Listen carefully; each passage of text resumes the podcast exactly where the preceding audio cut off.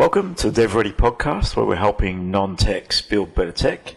Today, we're joined by David Pillinger. He's the CEO of Vex, but also of um, SafeSoft. David, thanks for joining us. Oh, thanks very much uh, for inviting me along today, Andrew and Anthony. I'm really, uh, you know, chuffed to be here.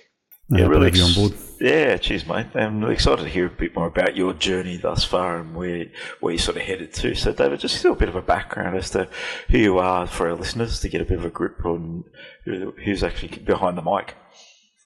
Okay, well, I was born in the Ramble. I won't go that far back. no, um, well, I don't mind cracking a joke. Um, so I've been an entrepreneur all of my life. Yeah, yeah, no, I've had uh, all my life. I've been an entrepreneur, and I've had um, five surf stores and a, and a, a surfboard factory. Um, used to produce about I know thirty boards a week for about um, uh, nine or ten years with Bear Nature and Salty Dog, and then I switched gears. And when the GST came in in 1999, and my first daughter was being born, and I thought I need to make more money. I'm just being a donkey for the rag trade. So then I started a company called Property Gallery, which is still going today. And that was 20 years ago. Actually, yeah, 20 years ago that I started that company in 2001. And that's got over 3,000 properties under management. Um, I've also got a hotel that I built in Indonesia called in Bali called the Depan, a boutique resort currently on care and maintenance, sadly to say, because of COVID. The country is in. Yeah, but the locals are all right because they just grow rice and chase chickens around the paddock and pick mangoes off trees, and they're very simple people. I mean, my yeah, wife's correct. my wife's Balinese, so I mean, I'm in direct contact with about 300 of my relatives up there, and they're all good. None of them have got yeah. COVID. it's, yeah, no, it's interesting. Like, no, yes. no one in the village has got COVID, but people in Denpasar have. So I mean, uh, there you go. I don't know, mm-hmm. but uh, that's about me, you know. And so I um, started um, SafeSoft in 2018 um, as a global solution. So I've already been living offshore for a while. So we actually started it in Ireland um, as we intended to make it for the EU and and uh, Ireland and and the US and Northern Hemisphere. But we figured that we would have to develop it in a beta test market. So we were developing initially a software for property gallery to resolve all of the problems of managing brokers, mm-hmm. you know, and, mm-hmm. and keeping the compliance and all of the funds transfers and documents updates and the whole lot in one ecosystem. Yep. So just to streamline the operations. Yeah, just like I did the conversation about me into the topic. I like it. So there's a, there's a vast variety of things that are going on there. So from surfboards to property management to software, uh, there's a bit of a change there. Um, from from SafeSoft itself, that was obviously expanding on uh, your understanding within the, in the ecosystem. So tell us about how that first development went about in terms of the software piece before you went into Vex? Okay, so I mean, if you think about what you need to do to run a surf business, even then we had online presence 20 years ago with dial-up yes. modems, and even then I could see that the the the presence of online sales was only going to get higher, and the GST removed all of the potential profit out of retail as it was then. So I've got quite a good long term view of things in terms of I can see what's coming because if that happens, it's just the thin edge of the wedge, right? And so GST killed retail, and then to further that um, destruction, the internet also killed um, strip shopping and shopping mall shopping. So we've all experienced that. We all buy online, um, and we all benefit from the prices online now and we also benefit from the convenience of having it delivered to you to your uh, door. So it's not like um, it was a stoppable event, and it was not like something that I was planning on just living with that type of erosion. It was hard enough in the rag trade and retail as it was. So I had some experience with software, but I could see that it was immature. Then I started property, and um, a fledgling startup by um, McGrath and Lockie Murdoch, McGrath Properties, was came to me and said, "Oh, we've got this company we're doing realestate.com and we've put um, all these classifieds online in um, on basically took on the Sydney Morning Herald in Sydney and won. And so that was the transition from newspapers where people would read ads to find a listing to find a property opening date where they could go and see something for sale. And I said, yeah, um, warmer, but not hot, but that realestate.com is going to go well. So I started kind of thinking about what I could do, but I was so busy making money and I actually got into the BRW Fast 100 in 2006 and I was the 24th fastest growing company in Australia with Property Gallery. And like I said, it's yeah, well, well, yeah. Look, I mean, it's an accolade. I, hey, they rang me the next year and said, "Oh, you, you you've got 14th this year." And I said, uh, "I'm not going to Melbourne this year for the awards." And they said, "Why?" And I said, "I've got enough photocopier salesmen calling me already." yeah. So get it. Yeah, get I mean, things like this give you good exposure mm. because it's a story. Yeah. But things like that mm. also give you good exposure and credibility. But I don't think you want to be riding it every year. It's probably good to do a, a, a follow up. Like it's really good for the for the um, you know for the for the brethren you know to be able to come in and say hey brothers and sisters look at me now i'm i'm i'm you know mm-hmm. uh, elon musk and i used to go to your school i mean you, that sort of thing should happen if you do make it that far you know you should have the melanie perkins of the world sort of going back to mm-hmm. the people that helped them get exposure. But uh, and like coming back to you guys and seeing you know how much you've grown and and saying, oh yeah, look, I've grown a little bit too, and they and you guys will probably say, I know.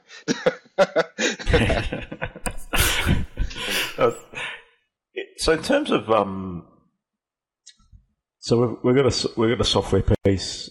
It's so it's ticking along, and that's all about operations, right? So you, you understood the market, you're seeing where things are going. Um, clearly, things are moving online, and you, you got a grip of that pretty quickly.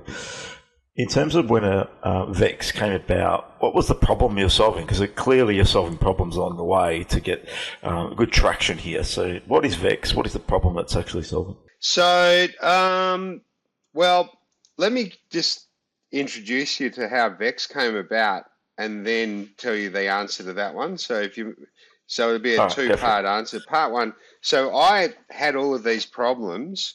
So I was dyslexic mm-hmm. at school. I left at 14. I went to Cranbrook from age three, but couldn't cope with school because they didn't understand dyslexia. And so I just mm went and built things because I like building things. And I'd got all my tickets for mm-hmm. construction, did high rise, etc. Then had a little accident and thought, oh, this is bad. All I know is surfing. I've left school too early. I'll just start surf shops and build them. And so I built, you know, so building things, you know, and I like vertically integrated businesses, which we call today an ecosystem. Um, so basically, mm-hmm. I had all this sort of logic and ability and of doing uh, a vertically integrated business, you know, manufacture and sell it, you know, build it and sell it. And so the real estate mm-hmm. sort of thing taught me a lot about um, issues with people that don't either have dyslexia or they have no knowledge of financial contracts or uh, things that to do with real estate. So I took the idea, if you like, which I had done up really nicely with um, a group of about uh, nine guys that I knew from industry that all believed in me. And we piled into this elevator in um, Steiner Price Paganen's um, law firm in the city and turned up to the boardroom in front of Roger um, Steiner Price and David Paganen, which they've never seen before, and said, "Here's a startup idea." And they'll go, "Wow, what, what a show!" and I literally, and there's a lot of David, David, and I put everyone in a row so that I could know where all of the Davids were, etc. So I, and then they just sat at the end and said, "It's like he's coordinating a whole function like a show. and, and, it was really funny. But anyway, I, I kind of went to, I gave it to them. I said, what do you think? And, you know, and I kind of started to realize the kind of issues, but more so the, the pivot point for us for the real estate um, solution to Vex was when Pago said to me, so if you can wrangle all of these brokers, you know, real estate brokers, they're like stray cats, you know, and if you can get them all together and get all of the users to understand what they're talking about really quickly, um, why can't you do it with brokers? Because it's the same with AFSLs and raising capital. And I said, challenge accepted, mm. Pago. I'm doing it. so that was it. so, so that's where we yeah, pivoted okay. right in the beginning. Before and and so funnily enough, right mm-hmm. now we're actually um, just put on a crew of a first uh, a stack, a full stack of developers for the PGOS Property Gallery operating software, and that's going to be launched on mm-hmm. Vex as its own company and entity, and make its way through all of the Vex processes to an, uh, a listing at some point in time. Very good.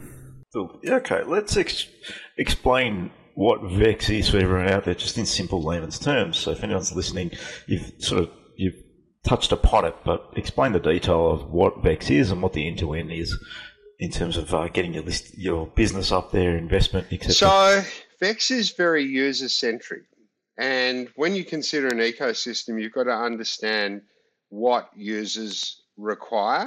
Um, to do their business or to do function in the way that they are as a user. So let's just say, for example, an investor wants to find a good investment. And then you've got a company who wants to find a good investor.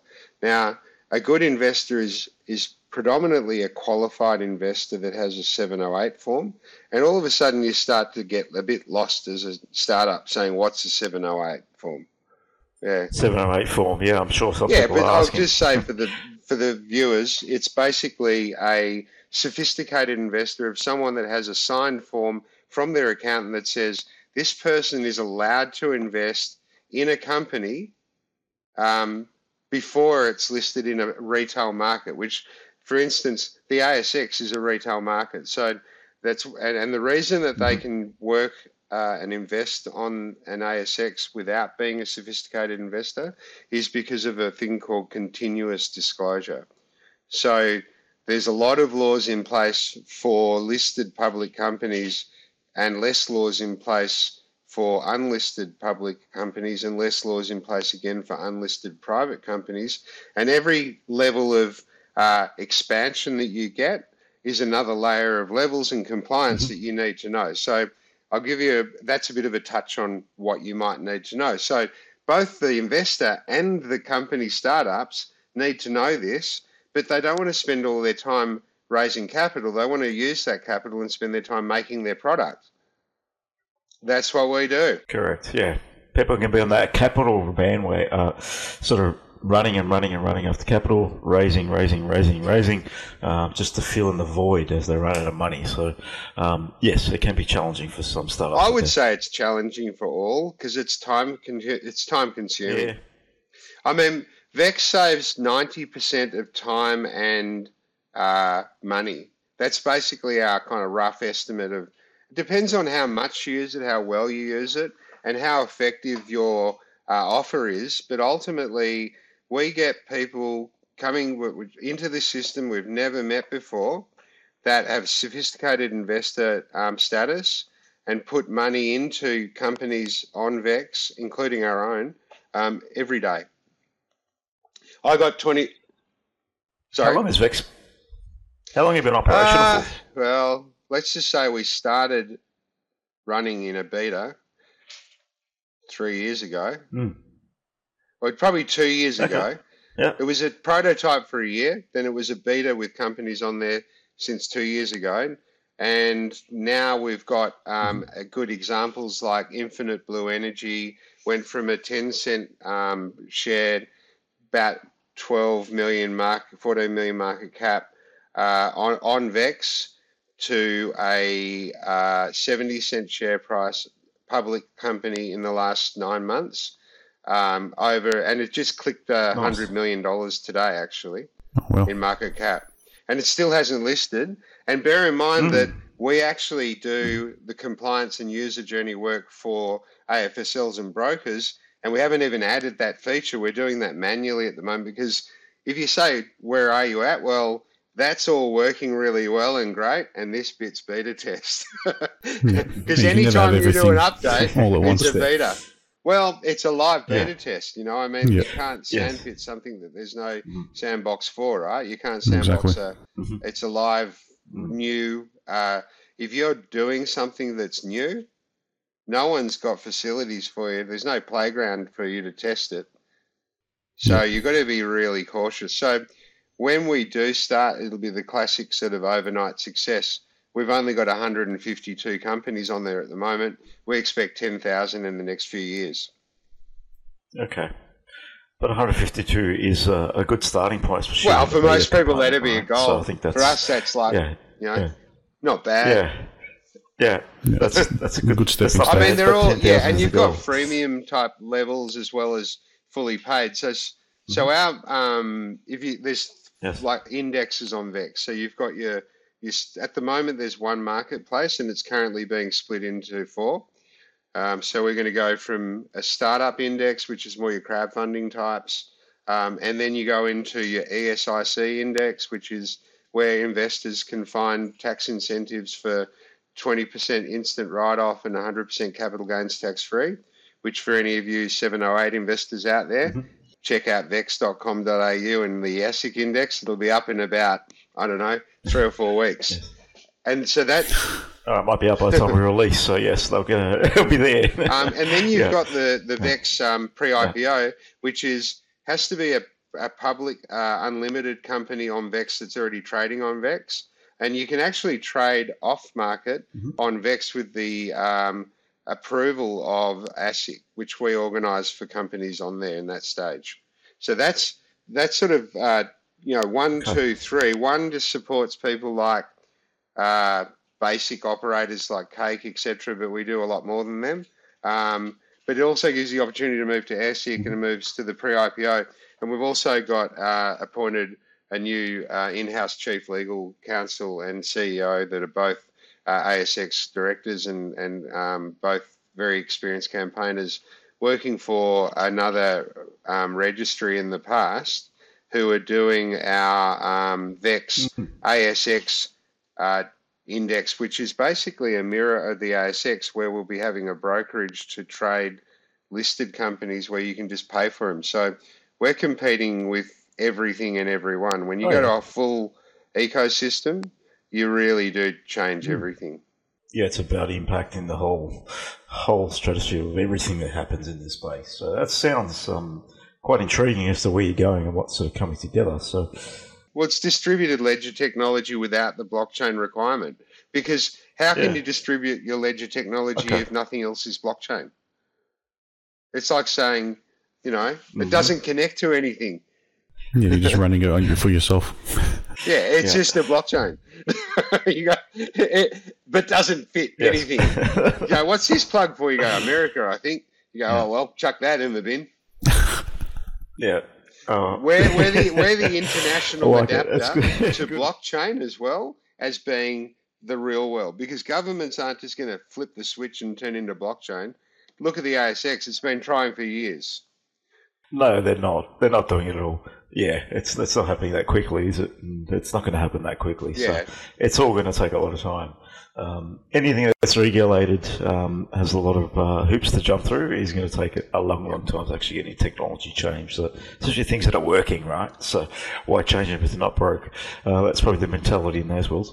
Well, it's also a fear. Banks are very much also off cloud. I mean, my brother-in-law David Stevens is, you know, world-renowned um, database manager for banks, and he works in so many different countries maintaining old language that people have lost manuals for, but they're still holding all their data in these vaults, and they're big banks. Yeah. Yeah. I mean, I'm not going to yeah. say which banks they are, but I'll just say that most of them are running. They, they I mean, I, mm-hmm. I had a meeting with the ASX years ago, and I said to them, um, they said, "Well, how can you do it?" You know, like uh, one of the friends of mine that works in a high level there and I just said, well, it's just the way it works. You can't stop the internet with a walking stick.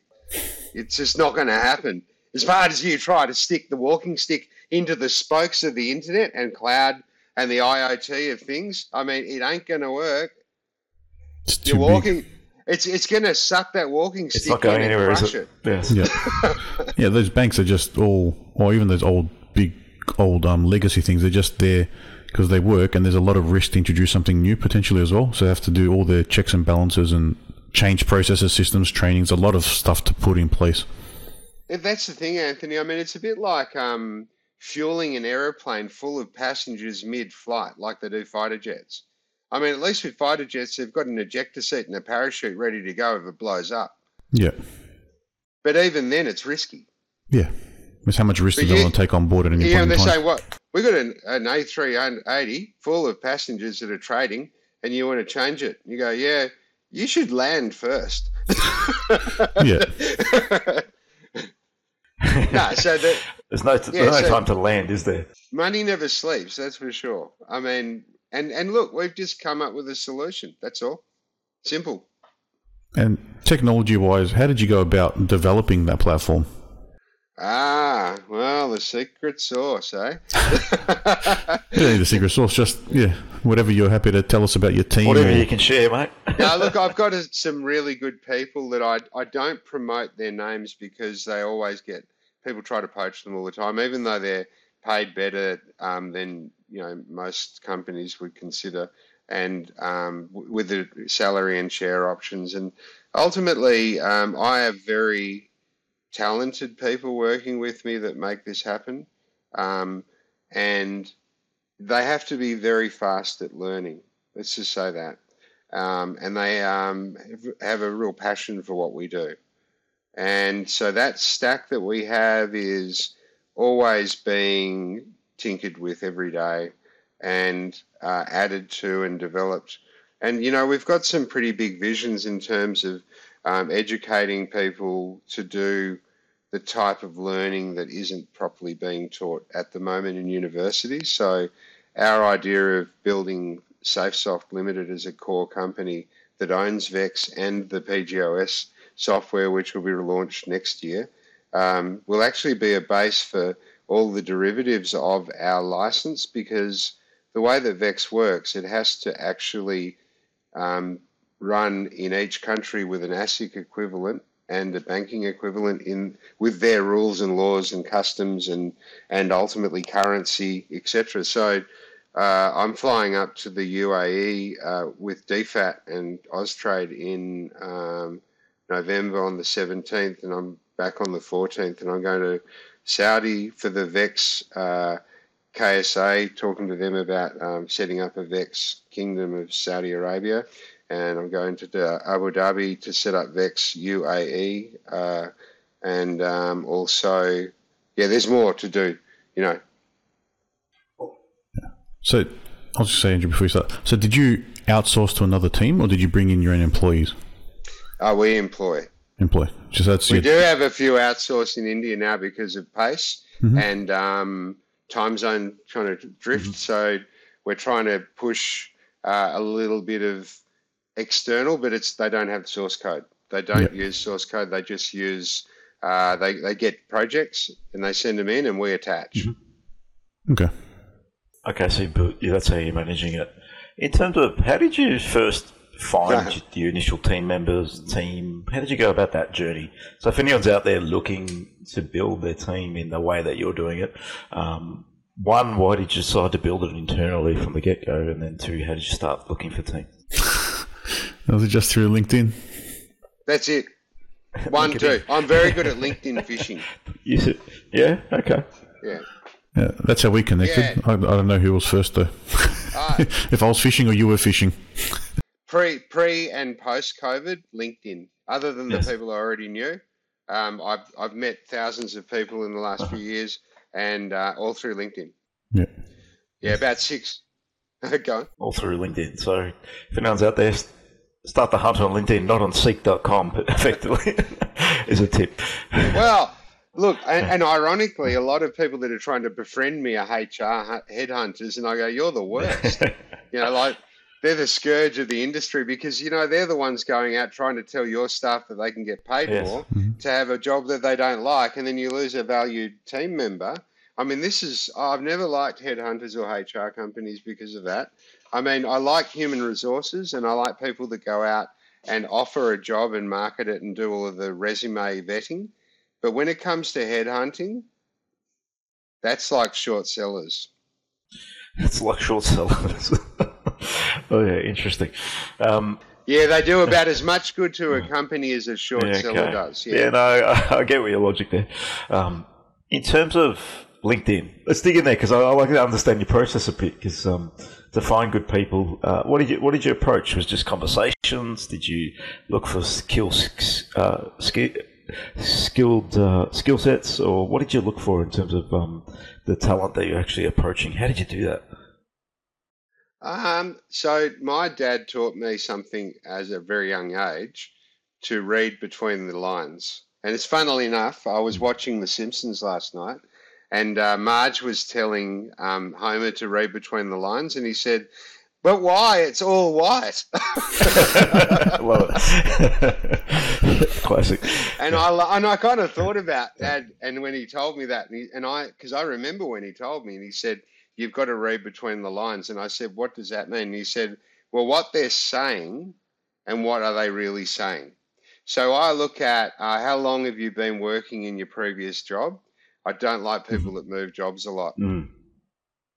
Yeah. because that disproves no loyalty. Mhm. So, what's the point of me putting all of my effort in to train someone if they're going to leave and use that talent in another person's company? Mhm. I want people to work with me for life. Most of them are staff in safe and property gallery have been there for 20 years. My hotel staff, even though they're on you know annual leave or unpaid leave at the moment, uh, they are actually um, they've been there for over 10 years and and all of my staff that started me with SafeSoft are still there. And I expect in the next 20 years they'll all be there. And the and we'll probably have thousands of staff, all based in WA, building global software in a, in a, an area of you know um, learning where we can teach the next generation what we're doing and give them a paid university course on campus. That's what we're looking for. Okay, you're going to move into some sort of training. Yeah, I'll read between the lines. Very cool. Um, yeah, so you need to understand who you're looking for too. I think um, what I what I've begun doing is um, actually writing down the perfect person that you want to attract to a business, um, and then just writing in the detail, and then looking. They generally come to you, but then you know what you're looking for. Sometimes people don't know exactly what they're looking for, which can be a big problem uh, when actually hunting and bringing people into the team that's going to be there for a long time. Yeah, I let them tell me. So what I do is Yep. there's something about them that I'm quite interested in. Like the reason I'll tell you how I found you guys. Mhm. Um, someone that I met on LinkedIn, who I can't remember right now, sent me a podcast Yes. of Kurt from Oh yeah. Kurt Alexander. Yes, Yeah, he's Perth based as well, I believe. is he? Yeah, I I believe I he is. Is he? Or Queensland actually? Queensland. Queensland. Yeah, Brizzy.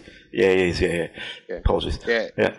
No, that's right. Um, but I, so anyway, I, I kind of enjoyed the interview. Mm. So I thought this guy's Yeah.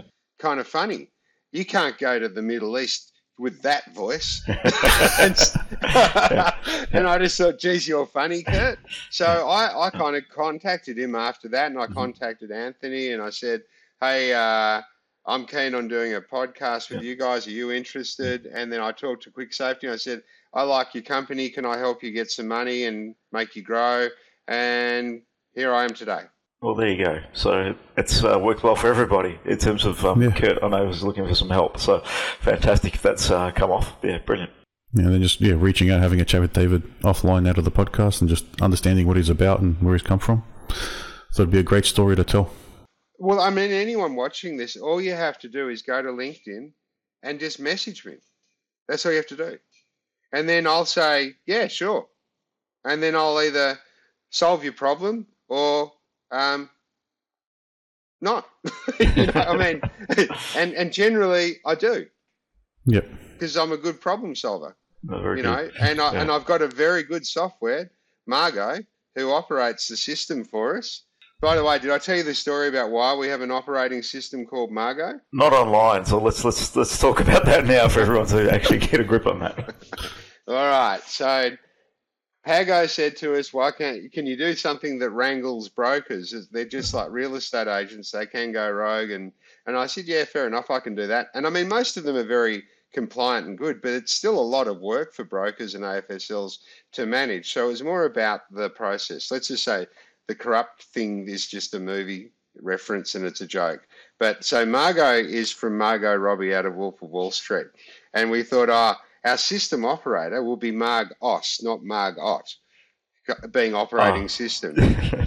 So yes, it's a bit of a, a Margos. Because what she's doing is maintaining compliance and it's out of the. We actually even contacted Margot Robbie's parents, who are managers in Queensland, and we said, "Oh, would she do the avatar for us? We'll pay you in shares." And at the time, our company wasn't worth enough, but she's an yeah. actress, so eventually she'll be our avatar oh, and oh, on the cool. ads. Keep that target. She's Aussie, we're Aussie, and we're global. She's global. Makes sense. Makes sense. Can make it work. No, like probably it. make a lot of dollars. Actually, I reckon. Mm-hmm. You never know. it may, you know, I might get back to it now. I'll put an ad out there. We'll cut up a slice of piece out of this episode, and we'll share it out. You never know. See how yeah, that goes, yeah, mate. I, am sure it'll work. I mean, promotion is good. You know. Yeah. Um, getting people to go and connect to vex.com.au, they can work out whether or not they're mm-hmm. qualified. I mean, there is such a thing called the 2012 rule, and that means that um, companies that have staff or you know employee share plans, they can actually invest if they're exempt for one reason or another under the ASIC rules. Um, so uh, occasionally, people um, who are not 708s are entitled to buy shares. Um, mm-hmm. But there is a limited number of those people under specific circumstances, and it's very much limited to 20. Um, so all we're doing is sort of a promoter, just like wholesale investors a promoter or uh, mm-hmm. Cap Vista's a promoter. Um, but we do all this other work in the background, and we put these sort of guidelines up for everyone to kind of maintain their rules so they don't go off the edge. A bit like when you're driving around a mountain that doesn't have guide rails on a crap road like in India or something on like you know yeah. crazy truckers you know show yeah. versus um, something that's in Australia with a really nice big barriers. steel barriers and and markers, and you say, oh well, that's safe. It's it's still dangerous. Doesn't make it mm-hmm. less dangerous. Doesn't put the onus on Vex to do it. It puts the onus on the company director still. But the responsibility of getting your shareholders or your family safely up the mountain in Mount Hotham in frozen, you know, bad conditions or whatever under pressure is a lot easier when you've got all of these barriers and guidelines going. So if you compare the two to from a road journey on a mountain that's very treacherous, it's no different for brokers, it's no different for investors, it's no different for company uh, secretaries. It's more about the um, the journey, and that's that user centric journey that we offer all of the stakeholders. But we're a SaaS. You know, we don't make the decisions. We just make it possible. We put the safety yeah. rails up. Yeah. we put the new surface on the road. Yeah. And we say these are the directions. Slow down because you're going to mm. go off the edge. So, along your journey so far, what have you learnt from building software, from building surfboards to building software. Um, can you draw a bit of a, a, a, difference between those? But there's a lot of similarities, I would imagine, because it's yeah. process driven and just understanding processes. And I think yeah. um, there can be some more complicated processes, but well, there's still complications in any business. Well, what could you learn about building the software that would help someone listening who's about to start? Yeah. Well, I'll give you just the first comparison, being that my surf store closed in 1999. Well, I sold them, the five of them. I didn't mm-hmm. close, but I was out of there. Before 1999, I was in the shaping bay at Rusty Surfboards in Osborne Park with a five axis CNC machine, getting boards made by Mick Button, friend of mine, is one of the directors there, and um, Rod Hart, who's one of the early directors of SafeSoft, was the founding director of Rusty Surfboard. So I've had some in- captains of industry from the surf industry involved in what I do. So they've all got different skills and talents. So it's not just mm. people that I've met and know, like Roger Steiner Price and David Paganin and, and Rod Hart from Rusty and and um, but you know these journeys that you get, you've got to draw on all of your experience, all of your hmm. talent base, all of your knowledge, and you can get as get as much as you can. And um, always remember the ABC. always be closing. It's all about selling. Always Yes. be closing. so anyway, the Yeah. CNC machine back in the 90s was making a surfboard that used to take hours in minutes on a computer program. And I actually have a program that's a board that everyone really liked. And so I'd put in my surf store, I'd come in for a surf and I'd put it on the rack because I didn't want the board to mm-hmm. get all the wax melted in the car, right? And so mm-hmm. I'd run in, you know, I'd been for a surf in the morning, going to work, and they come up and go, How much is this? I go, It's off for sale, it's my board. And that's and everyone kept on buying my boards because it was just mm-hmm. and and so but I didn't have a CNC machine and Rusty did, Okay. right? So I had to hand shape them. But you know, as evolution happened, software evolved into the surf industry, and you could buy shaped blanks. So you could give them your program, and they would ship them to you with what we what we call the tusks, which are the it comes in a big blown blank of foam, and then the machine does everything, and it leaves a little bit of foam on either end of the board, and you can snap them off, and you just give it a light sand, and off you go to the glassing bay and spray it up, and put your fins in, and off you go for a surf. So um, computer design has been going on for ages, and it's just getting better Mhm. and more accessible Yeah, through correct. that process. Mm. Um, Mhm. Whether it's surfing, I mean, every industry can give you an example like that. I just that's Yeah. just my one. It's all evolving. But I think Yep. what I would Makes say sense. is, you've, for anyone that's starting up, talk to your parents, talk to your friends, talk to if you're young, talk to your dad's, mum's friends. You know, if you're mature enough and, and you've been in business all your life, talk to your customers, your clients, your your friends, your you kind of the experts in the industry, and see the read between the lines. Look at the value. That's what I would do. It is all about yeah. It seems like you're very you're very connected, and having two thousand conversations on LinkedIn over the past X years um, makes a lot of sense. That you are all about communication, and I think that's one good tip for anybody that's looking to do something. Get connected with the community, understand the industry, understand the challenges, understand and yeah, read between the lines makes a lot of sense. Yeah, no, I, I I really enjoy it as well. I think that that's like I mean, connecting with you guys and and and the fact that you reach out and do this for people is part of your business, but it's also a free service to all people. So mm. for me to be a part of that, I hope that I've helped your objective of Yes. giving people the ability to be enthusiastic. So I, I'm actually there's a publisher that's contacted me in the last few months, and they're writing a book about my life at the moment, um, and it, it's called well. it's called In the Desert. because yeah, well, I've been I've been undercapitalized so many times. Like Yeah. everything I've started, Yes, I've been um, undercapitalized. So what? What? And that's a good question to dive to. What drives you, David? Every day, why do you get up and do what you do, and, and keep looking to solve problems? What is it about Ah, that? So why does every day like Christmas trying to figure out what's in that box under the tree? Because I want to know what's in the box under the tree. I'm going Yeah. like, I can't open it tonight, but tomorrow when I get up, I get to open another box. Yeah. What's in the box under the tree tomorrow? I like that. Um, that mindset. I think it's pretty awesome to have a mindset like that around what's in the box because people can see it as challenges, of adversity, but yeah, having a box and a present in front of you makes a lot of sense because um, yeah, we can all take good from everything that comes at, thrown at us. Really, It doesn't matter what's in the box. It's what you make. It's what's between the lines that's in Yeah. the box. It makes even whatever's written on the box. You know, you give a kid a present and they play with the box. The box was better than the. yes, okay, there you go. I love the box, mate. What's Jump in, in, the box, and it doesn't matter what's in the box. Whatever's in the box, it's going to be. Here's the thing: Yes. if there's not a box, find a box. If I get up in the morning, I go, "Oh, good! I get to look for it. It's like a treasure hunt now." I go, "Great! I have to find something." And how's this? I don't even know what I'm looking for. Yeah, always looking for something.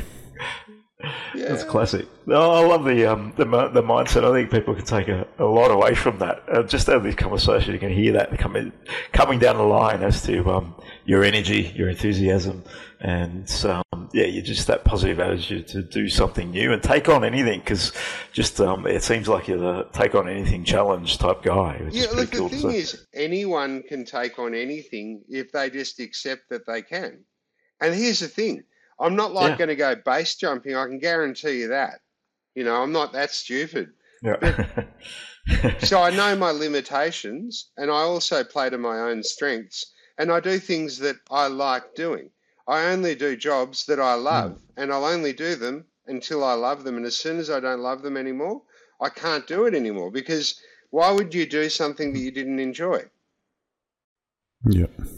Yes, a lot of people in the world do something they don't enjoy. But that's so because they're not looking for what's in yes, the box. No, they're just thinking, oh shit, another box. Mm. No, no, we yeah, but even worse, they say, "Oh, I have to go to the box and get my unwrap it and see what's in there for me today," and then, oh, it's not what I wanted, you know. And I just think, wow, um, anything is possible, and you can make anything possible as long as you're willing to look for it. And all you have to do is know what you want. Most people don't know what they want. Yep. Yeah, you ask a lot of people that have Yeah. no idea what they want, and I'll- I'll lean on that question there. Um, what's what's the vision? What's the five? What's the five ten year plan? Where are you going, David? What's the direction you're heading down? Where do you want to be? I'm already where I want to be. Like I'm there. I'm already there. I mean, Yeah. how many Yeah. Vegemite sandwiches can you eat? You know, My son can eat plenty, mate. That's all he eats. He's a four year old that eats, lives on Vegemite sandwiches, effectively. He Yeah. beat beat his own record by four hot dogs and ate 76 hot dogs in America last night. Did you see that? Yeah. But you know what's even more amazing? That he actually forced 26 more down to beat the nearest competitor and his own record. And I'm thinking, yeah, I mean, it's not really worth the heart attack or whatever it is that's going to happen. I mean, he, he already won. Uh, He could have stopped and sort of watched them eat for the last 10 minutes. Yeah, he had that drive to keep going. Well, he's just, I don't know what's for him. He knows what's in the box. It's hot dogs. and there's a lot Yeah. of them. He's, It's he just wants to get to 77 or 78, you know? And I'm just thinking, oh, God. I mean, imagine how much would you not want to eat a hot dog after that? I think a year's worth of hot dogs or a Oh, lifetime's he's a worth of hot competitive dogs. eater. He probably does it every month. Yeah. Like it's just that's his thing. Yeah. Yeah, you he'd never eat a hot dog in his own time. Yeah, yeah, I'm off duty. You go, here, mate, can you do it? You go, no, I'm off duty. no, No hot dogs. It's like a it's like a barber that won't uh, cut their family's hair. No, cut to the shop, otherwise I yeah, won't yeah, cut it. yeah. And it's funny that I Yeah. mean, um, I think that that mindset of um, I'm really passionate about getting um, a good haircut, so I'll only do it in my environment where I've got all of the structure. Um, but that's a professional, you know. I mean, Mhm. you, you'll often see, like you said to me, coming to this studio, Riverside, which is a great concept, and I love the way that they do what they do. And I'm I'm going to join up and see if we can maybe organise to get add some podcast type things for startups to help them, you know, just to. It's a great way to share, and that's yeah. It's a good one, but it's I, I, more on the line of tell people about your pitch, not about your product and a dev story. Yeah. Like but yours is a very different topic. Mm. So I and I It can is. say that Riverside, which I believe that's the name of the um, Mm-hmm. uh, software. software. that we, we Yes. we're using, is um, you know pretty good. I mean, you know, and I, I think it's always good to give back to those that are giving to you. You know, so always promote people around you that help you. Always um, give back. You know, when you're closing, don't just close for yourself. Close for everyone. Good tip there. Yeah, and that's it's a great tip, and it's particularly why we started the Everyday Podcast. is about giving back to the community and just um, sharing people's stories, people's journeys, take the learnings, and just if some one person gets something out of it and they become that that unicorn, well done. And I think that's that's um, something we can share those stories just to protect people on the journey because it is a tough one. Building building tech can be tough. Um, uh, it can be challenging in some some veins, and we had plenty of stories on the channel uh, where people learn uh, talk about the are hundreds of thousands, even millions of dollars that they spent building the wrong tech, and it, we just like sharing those stories because it is a challenging one um, in this space. But any business is, in effect, when you're starting something new, it is always. Uh, uh, difficult to get off the ground and get moving, which is who you're helping as well through Vex. Yeah, look, I think that um, commercial experience is something that Mm. you just can't buy.